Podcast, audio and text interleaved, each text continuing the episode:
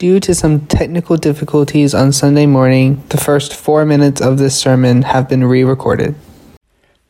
We are experiencing very hard times globally.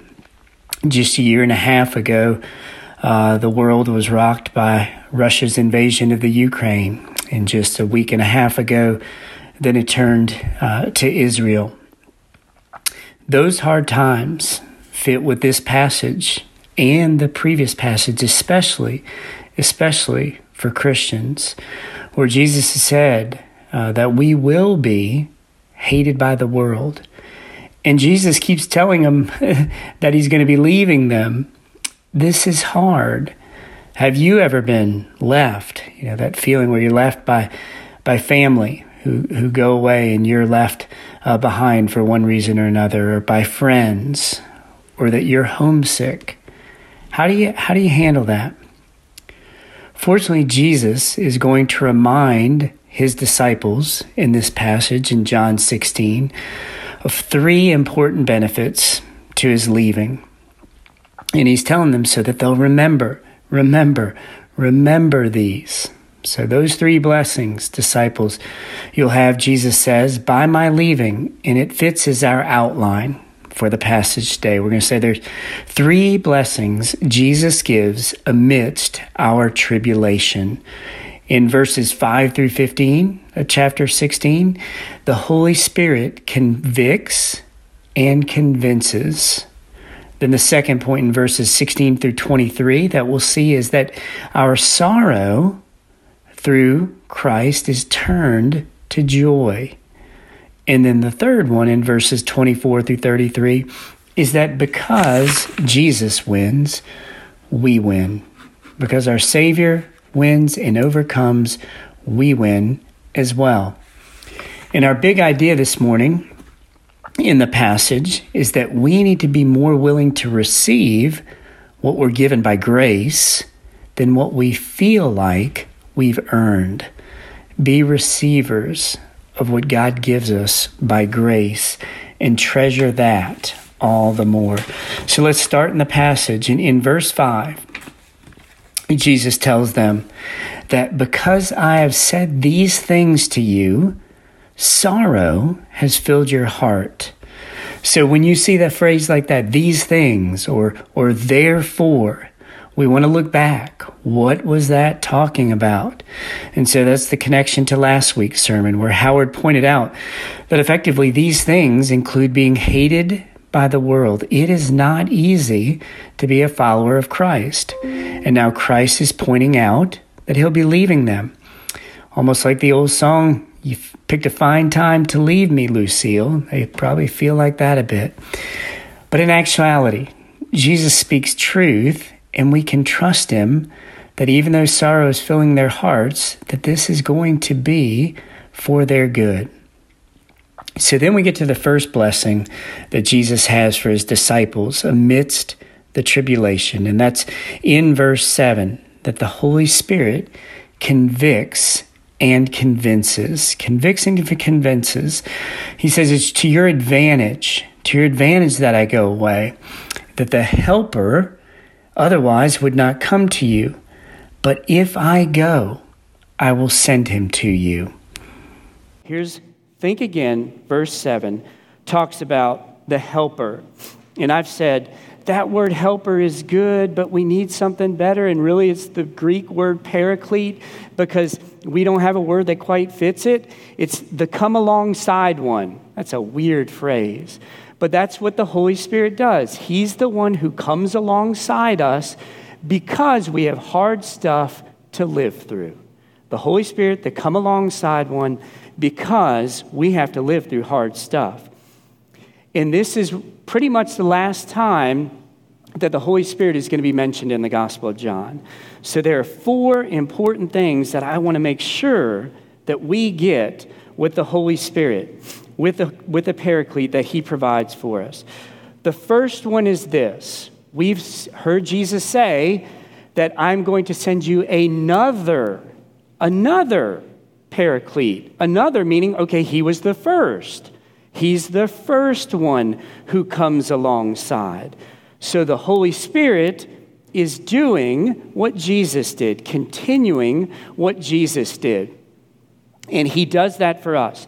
Many times, I imagine many of you thought this yourself. At some point, you say, Well, if only I was there with Jesus, or if only I was back there with the prophets and God spoke to me, and uh, then it'd be so much easier. Hmm, not necessarily. Look at how many people Jesus preached the gospel to, and they said, No, I don't want it. We have the Holy Spirit now. We have the whole Bible revealing. We, in a sense, could largely say we have it better because of the Holy Spirit with us. The second point for the Holy Spirit, we've, we've learned that He's the Spirit of truth. The Spirit of truth. The Holy Spirit reminds us, clarifies what Jesus' teachings were. Okay? If we hear the Holy Spirit tell us something totally new, that's different from what Jesus ever would have said, could have said, did say, I don't think it's the Holy Spirit. He's not going to pull a Joseph Smith and spin up a new religion. The Holy Spirit teaches the Spirit of truth what Jesus did. Thirdly, the Holy Spirit empowers disciples as witnesses. Howard helped us see that last week. Amidst the hatred of the world, what an opportunity to stand as a witness, to stand as a witness. Not easy, not easy. Comes to mind still 20 years back or so, Columbine High School, the sad massacre there. Rachel Scott testifies, Yes, I'm a Christian. And yes, those are my last words. Empowered to be a witness. And then the one for this morning is that the Holy Spirit convicts and convinces the world of sin, righteousness, and judgment. Very interesting passage here. So let's, let's focus on this one. This is our new one for today. And we're going to see in verses 8 through 10. In verses 8 through 10, there are three convictions that the Holy Spirit brings about for the world. Now, that word in the Greek for convict, convict, is, is generally negative in the sense of like convict someone, shame them, that kind of thing. But along with that, there's still a positive side that when you're convicted, you're also convinced to repent. So Jesus is gracious in this, the Holy Spirit is gracious in this to convict, but also to convince us to recognize our need, to turn to Jesus, and to stop being the world. Okay? So, biblically speaking, we could say this whenever you are called to put off something, stop doing something, whenever you're called to put off, to repent, there's also a flip 180 also a call to put on, to embrace something better. The child who is told to, hey, stop whining, stop whining. There's implicitly a call to, why don't you have a thankful heart about the things that you have? It's not just a don't do, it's also a do. If you're on some sort of health plan, stop eating the cake and cookies and all that. stuff. Start eating the fruits and vegetables. There's a call. You want to stop this sin? Start doing this. Repent, repent, and embrace. So here's where Jesus is going in this.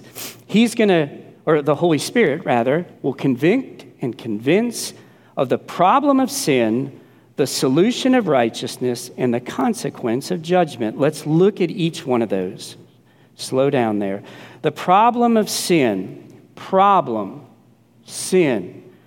The world needs to be convicted of the dreadfulness and lostness of what? What is the main problem for the world? It's not the climate, it's not the Panthers not winning, it's not the 401k that's dwindling. Our biggest problem, your biggest problem, my biggest problem is sin. And then the biggest sin is to say, you know what, Jesus, I'm okay. I don't need your solution. I'm okay. I don't need you or want you. That's the biggest sin. So, question for us this morning do you think you have a problem? Do you have a problem? And if so, what is your problem? Our biggest problem is sin. The Holy Spirit convicts of that. Secondly, though, if that's the biggest problem, what's the solution? It says there, convicts the world of sin, righteousness. The solution is righteousness. The solution is not your righteousness. Okay? Our righteousness is at best a counterfeit. Counterfeit. When I think of counterfeit, growing up in New Orleans, there were uh, parades, Mardi Gras. There were these doubloons. And when I was a kid, Mom, Mom, it's Saturday morning. We got to go out to all the garage sales and get the doubloons before my buddy down the street, Steven, would get them. And I collected these doubloons. I put $100, $200 into the collection. Sometimes I'd go to the dealers and actually pay for the multicolored doubloons. And so the doubloon price guide said, hey, the 100 to $200 that I'd put into it, it was worth like 500 or 600 A couple years ago, I told my children, you know what? This big doubloon collection I got, it's going to be worth a lot. After all these years, let's go look in the doubloon price guide. I couldn't find a doubloon price guide anywhere. It's like these things have become like counterfeit. They're worthless. So just throw it out there. So a child once said afterwards, I still say they're cool because it's got the name of the parade on it and it's the year. I got some of these that are like from before I was born, They're like 60 years old. They should be worth something, but they're not. Okay? That's my claim that they should be. They're not. I can't change that. I can go to Jesus and say, I'm righteous. You need to accept it. He'll say, No. Filthy rags. The only righteousness you can claim is mine. That's the solution. The Holy Spirit convinces us of that. Then there's the consequence of judgment. The consequence of judgment. Judgment of whom? You see in the passage there that Jesus is one because he's defeated the devil, the prince of the power of the air, the prince of this world. Jesus defeated him, bound the devil, defeated him by his birth, death, and, res- death and resurrection. Now, notice this. I think, personally, the, the most powerful testimony in the Bible the thief on the cross. Look at what the thief on the cross got in minutes. Okay? We're going to get doctrinal here. Thief on the cross, the other thief says, he starts mocking Jesus. The thief turns to him and says, We're here because we deserve it. He doesn't, he doesn't deserve this. The thief gets the doctrine of sin, hamartiology. Number one, he gets that. Number two, he gets the doctrine of righteousness. He doesn't commiserate with that thief and say, Yeah, it stinks, we're here, we don't deserve this. He turns to Jesus right there. I can't get it, you've got it. He turns to, he gets the doctrine of soteriology. Salvation is in him, not me, not him. He gets that Christology. My hope is not in somebody down there, it's in him, this guy next to me, Christology. All of that he gets. And then he says, Remember me when you're in paradise. He gets eschatology. All of that, this guy gets that quickly. That is what the Holy Spirit could do even this morning. Even this morning, someone could be saved in the same way as the thief on the cross. What a powerful testimony. The second blessing, okay, we get the first blessing given, the Holy Spirit convicts and convinces. The second blessing is that Jesus promises his, promises his disciples amidst tribulation that you're going to get the opposite of what it seems like at first. You got this sorrow, but great joy is coming. In verse 16, he points out, he says, A little while and you're going to see me no longer, and again a little while and you will see me. Okay, what's going on here? They're sad. They're sad. Their leader is leaving. We didn't sign up for this. We signed up to come with you, and you're going to be king. And what? Now you're leaving. But Christ points out, he says, Yes, number one, I'm going to come back after the resurrection, and that's going to be proof that what I said was true. I'm raised from the dead. And he, asks, he also graciously answers the questions that they didn't ask.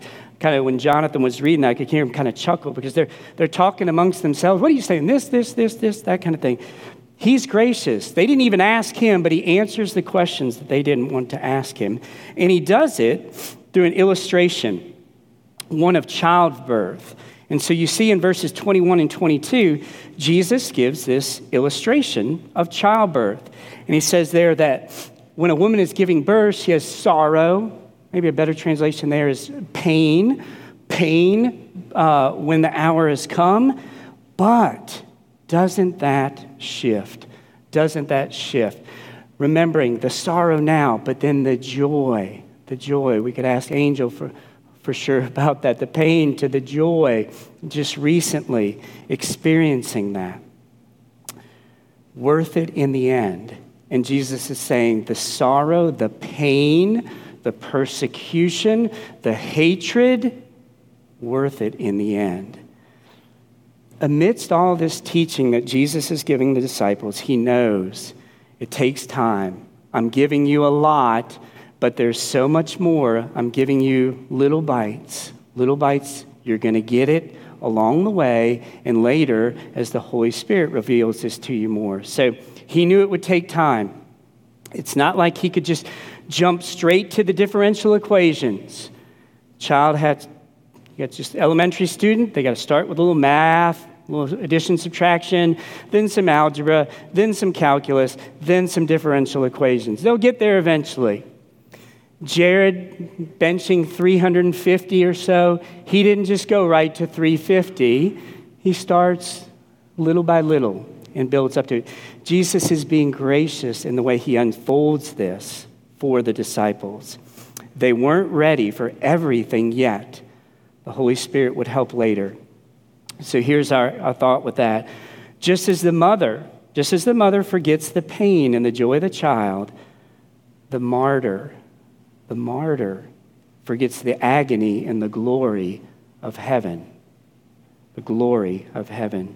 So Jesus shifts the focus then for the joy, the ultimate joy in heaven, but also the joy that comes through prayer. He weaves in prayer here. Why is he doing that, or how is he doing that?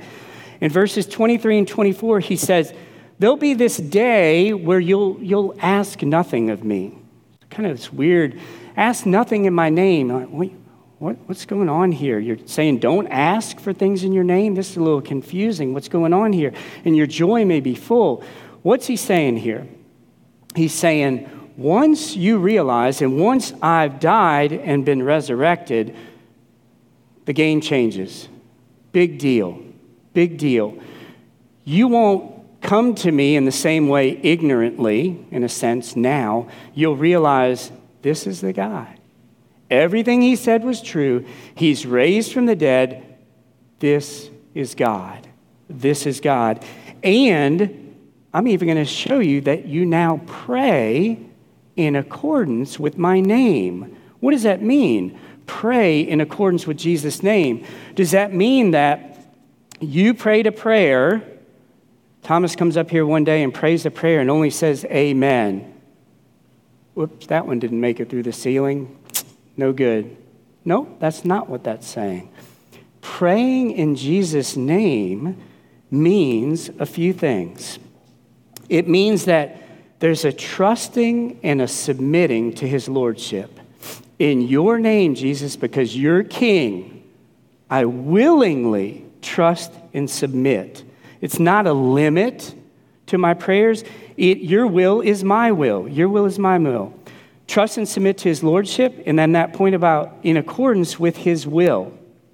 Wanting his will, desiring his will, even before we know what it is. I'm praying your will, Jesus. Ah, I'm willing to accept it before I even know what it is. Even before I know what it is. And for an unbeliever, The most important prayer in Jesus' name would be that he would accept you, that he would receive you as a child out of darkness into light, into light. And then you would have this joy that he's talking about, that the pain turns to joy given by Christ. That's the second blessing. The third one, the third blessing, we'll say, is victory. The third blessing amidst all the tribulation is victory. And if you look at verse 28, what a beautiful verse that, that encapsulates the gospel. Verse 28, we're going to say, here's the gospel in, in a circle. The gospel in a circle. Jesus came from the Father, okay? And as we go through this, think about what do I do in this? What's my part in this? Jesus comes from the Father. He's in perfect unity, love, Holy Spirit, God the Father, Jesus. He's got everything. But he comes. He comes from the Father, okay? Comes from heaven, comes to the earth. So we come around. Christ came to earth. Why? To rescue, to redeem you and me from the grasp of the devil, to defeat the devil. Second part of the gospel. Then Jesus says, I'm departing, I'm leaving, I'm leaving the world. How am I leaving the world? I'm leaving the world because I've defeated the, the, the, prince of the power of the air. I've defeated the devil. I've defeated the one who had claim over you. And then I'm returning to the Father vindicated because everything I said I was going to do, I've done. I've told the truth. I've won. And I have the scars to show it forever. Forever, Jesus has the scars of victory that he won. The gospel in a circle. Now, Jesus' disciples think they understand. They think they understand. They say, Ah, thanks, you're speaking plainly now. Now we know you came from God. We know you came from God. Okay? That's truth. That's like level 100 truth. Say, hey, we got it. We got it. It's kind of like a, the two year old son of a brain surgeon who puts on the scrubs of his dad and he said, oh, now I'm ready to go do brain surgery. I get it all now. Like, hmm. Jesus says, all right, yeah, you got the level 100, but there's level 400 quantum physics here you're not getting. Jesus is a realist, and, he, and he's gracious with them, and he says, do you now believe? Really? You think you got it? You think you got it? What has given you such confidence or overconfidence? Assurance is great, and one day we'll get to unpack that in a sermon. Assurance is great, okay? But overconfidence, you got to be careful of. He's wanting to unpack for them what is your faith really in? And sometimes, brothers and sisters, we struggle with this. How many times has it been, my faith and my faith is weak? My faith in my faith is weak. How's your faith in Christ? Faith in Christ. That's where it matters. The object of the faith, not how much faith I have. Faith in, as we sang, the rock of ages. Where is the faith fixed? It's on the rock, on Christ. Question for us this morning Do you now believe? Believe is a present tense verb in the Bible. John 3:16, that's a present tense verb. Do you now, do you now believe? And then Jesus goes on in verse 32. He says, Let me share again, some more that sounds like bad news, but ultimately is good news because I'm going to be with you and I'm letting you know this in advance. He says, Behold, the hour is coming. You're going to be scattered. You're going to leave me alone. Or, I'm sorry, yes, you're going to leave me. You're going to leave me when I go to the cross. When we get done this walking along, when we get to the Garden of Gethsemane, you guys are going to scatter. You're going to scatter. Even though I'm warning you, you're still going to do it. Christ is so gracious, so, so gracious. He knew their weaknesses, He knows our weaknesses, He knows past failures, He knows your future failures, yet He still loves you and moves towards you. And He closes with the best that He can give them. Verse 33. Verse 33. Please, this week, read this, memorize this, immerse yourself in this. I've said these things to you that in me you may have peace. In the world you will, you will have tribulation. But take heart, I've overcome the world. I've overcome the, will, the world. Victory, victory. Tribulation, tribulation. The world will use it to try to tear you away. God uses it to make you stronger. And Jesus saying, even though, here's the good news, even though they scattered, Jesus stayed the course. Even though they proved faithless, Jesus proved faithful. Though they flee in shame, he takes their shame to the cross with him. Though the pits of hell claimed victory when he was on the cross, Jesus proved, I've overcome. I've overcome the world by going to the cross, by going to the cross and being raised.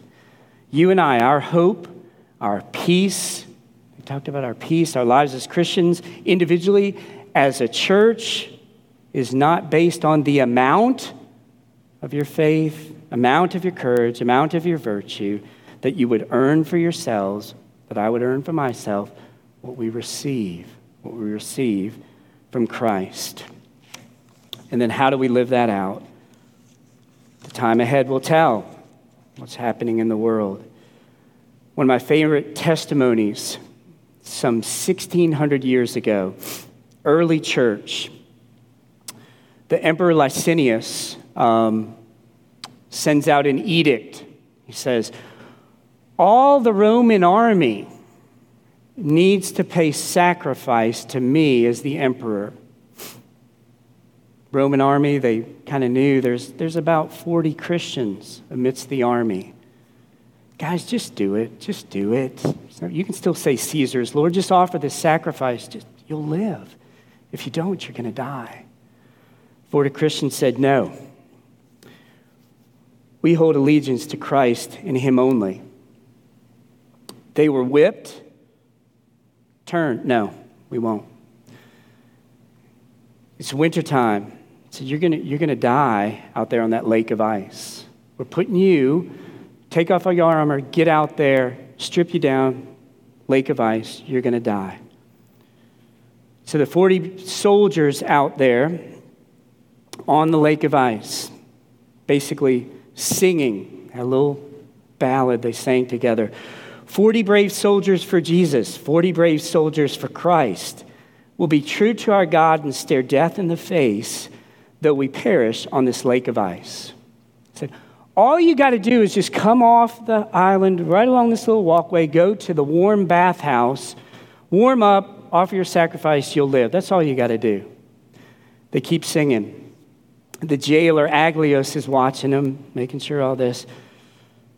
In the middle of the night, one of them does give in. He goes to the bathhouse. By the time he gets to the bathhouse, the, the radical change of temperature, he kind of passes out and all that. 39.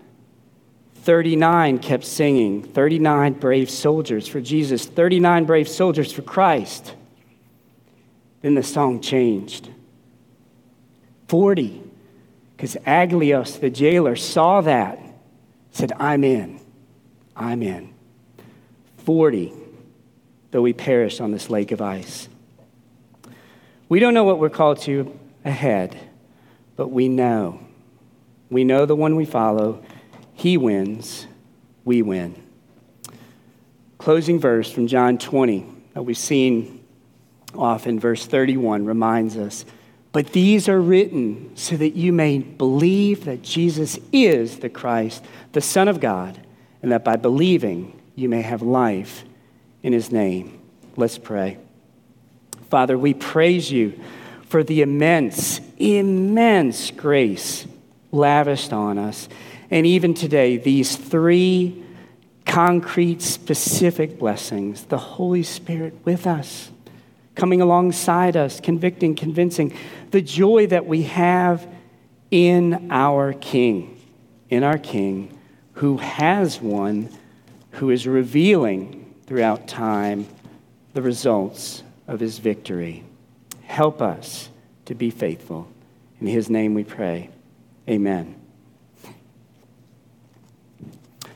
What we'll do now, if you would, is to affirm our world belongs to God. Um, I'll ask you go ahead and stand for this. We'll rise and read these words together. Together, together. Say them together along with me, not just me. The Spirit renews our hearts and moves us to faith, leads us into truth, and helps us to pray, stands by us in our need, and makes our obedience fresh and vibrant. A little bit louder. The Holy Spirit, we're affirming the goodness of the Holy Spirit with us. God the Spirit lavishes gifts on the church to build up the body of Christ and to serve our neighbors. The Spirit gathers people from every tongue, tribe, and nation into the unity of the body of Christ. Anointed and sent by the Spirit, the church is thrust into the world, ambassadors of God's peace, announcing forgiveness and reconciliation, proclaiming the good news of grace. Amen. Special treat, you can be seated. We'll have an opportunity now to hear from Sandra's good friend, Srikant from FCA India. So I could say a lot more, but I'm not stealing their thunder. Y'all come on up you. Thank you. Good morning, everyone. Good morning. If I haven't had the opportunity to meet you, my name is Sandra Holtz. I do serve with Fellowship of Christian Athletes here in the greater Charlotte area, which comprises of 14 counties around here, including Lancaster and Chester and uh, 14 counties. Quite a few schools that we're serving in. We're serving a lot of um, young athletes and coaches, um, sharing the gospel with them, engaging them with the gospel, equipping them with the word of God, and then empowering them to disciple their peers. And so we have the opportunity to do that in Greater Charlotte. And as a member of Aspen Grove, it's my privilege and honor to partner with you um, as Aspen Grove as you help send me out to our local area here. And a byproduct of that, an extension of that, is we also um, partner with our teammates in India. And as many of you know, the largest country in the world, 1.6 billion, I think. So, so your uh, investment into me also serves the largest country in the world in India. And so Srikanth is here uh, visiting us and receiving some additional training. And so we wanted him to worship with us this morning, and we're inviting him to just introduce himself, his lovely family to you, and hear just a brief little bit of what is going on in India that you're helping support. Thank you so much, Miss Sandra and Pastor Gerald, for having me here to share what God is doing uh, the work of FCA in India. Um, I bring greetings to you all from India in the precious name of our Lord and Savior Jesus Christ. Uh, it's, it's a privilege and honor to be with you all uh, this morning and worship the Lord uh, together as a family. Uh, my name is Srikant Veleti. Uh, I'm on staff with FCA since 2018. Uh, currently, I'm serving as director of FCA India, and I'm married to beautiful wife Swati, and we're blessed with three wonderful children. Joshua, Stuti, and Emmanuel. Uh, so 13, 12, and 2. Yeah. Yeah, so, so young family, so, but God has been faithful. So I come from an Orthodox Hindu family. My parents are first generation Christians. Uh, my mom accepted Lord when I was nine years old.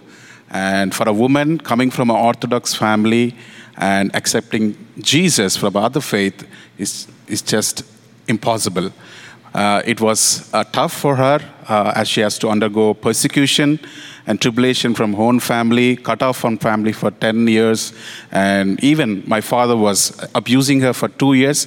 After two years of struggle, God touched my father's life. He gave his life to Jesus.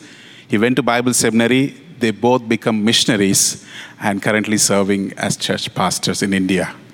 So we are thankful what God has done. And I gave my life at the age of 15 came into full-time ministry uh, at the age of 24 and since then i'm involved in sports ministry back in india reaching coaches and athletes unreached young people and local communities through the medium of sports uh, i just want to give a little bit of uh, background of what's going on in india we just heard uh, the uh, the message on the tribulation and the uh, persecution that we see in uh, many parts of the world. And it's just horrific. I mean, it, it has not come on the news or on social media because they shut down internet for past six months in Manipur, where 500 churches have been burnt and more than 200 people killed. One ethnic group killing the other ethnic group is most of Christian people. So 60,000 people displaced from their homes. Their homes burnt, and um, it's just you know uh, spreading to other parts of the country in India. In the midst of this tribulation and this persecution, God is so faithful, and we praise God for His hand and direction. Uh, uh, to see the ministries growing. As our 40 leaders, we have 40 staff in India. Uh, spread across India, and God is continuing to use them as we continue to engage, equip, empower coaches and athletes. Um, in the uh, back home countries. And we have seen life changing impact this year in 2023 825 people coming to Christ through FCA huddles and camps. And we just praise God for what God is doing. And we can't thank enough for uh, Aspen Grove Church coming alongside with Sandra, Miss Sandra, uh, here in Charlotte and extending your prayers and generous support to International India. So I'm so grateful that God has brought us together. I just want to conclude with asking you to pray for India in the midst of you know, persecution and tribulation. Our staff will not go weary, grow weary, but they will draw strength from the one who overcome the world. And they will continue to be witness of the gospel and strive towards the vision that God has laid on our hearts to see the world transformed by Jesus Christ through the influence of coaches and athletes. Thank you so much. Amen. Amen. Amen. Amen. Every tribe, tongue, and nation. Amen. So uh, Srikanth will be available after the service. If anyone has any questions or would like to uh, give him a word of encouragement, we'll be hanging around after the service as well. Thank you so much. And one little oh, thing, uh, we heard a request for prayer. You know, so often we, we hear that and we don't do anything. Stop we need to pray. So, Lord, wow. I hadn't heard this testimony, and I am I'm moved. Um, hearing about Srikanth's parents and your work of grace there, and then, as he said, there truly is so much hardship, tribulation, trials, suffering, pain going on. So we thank you for his ministry, his family's ministry. Lord, equip them uh, all the more give them great success in your name. Pray this in your name, Jesus. Amen. Amen. Thank you. Thank you.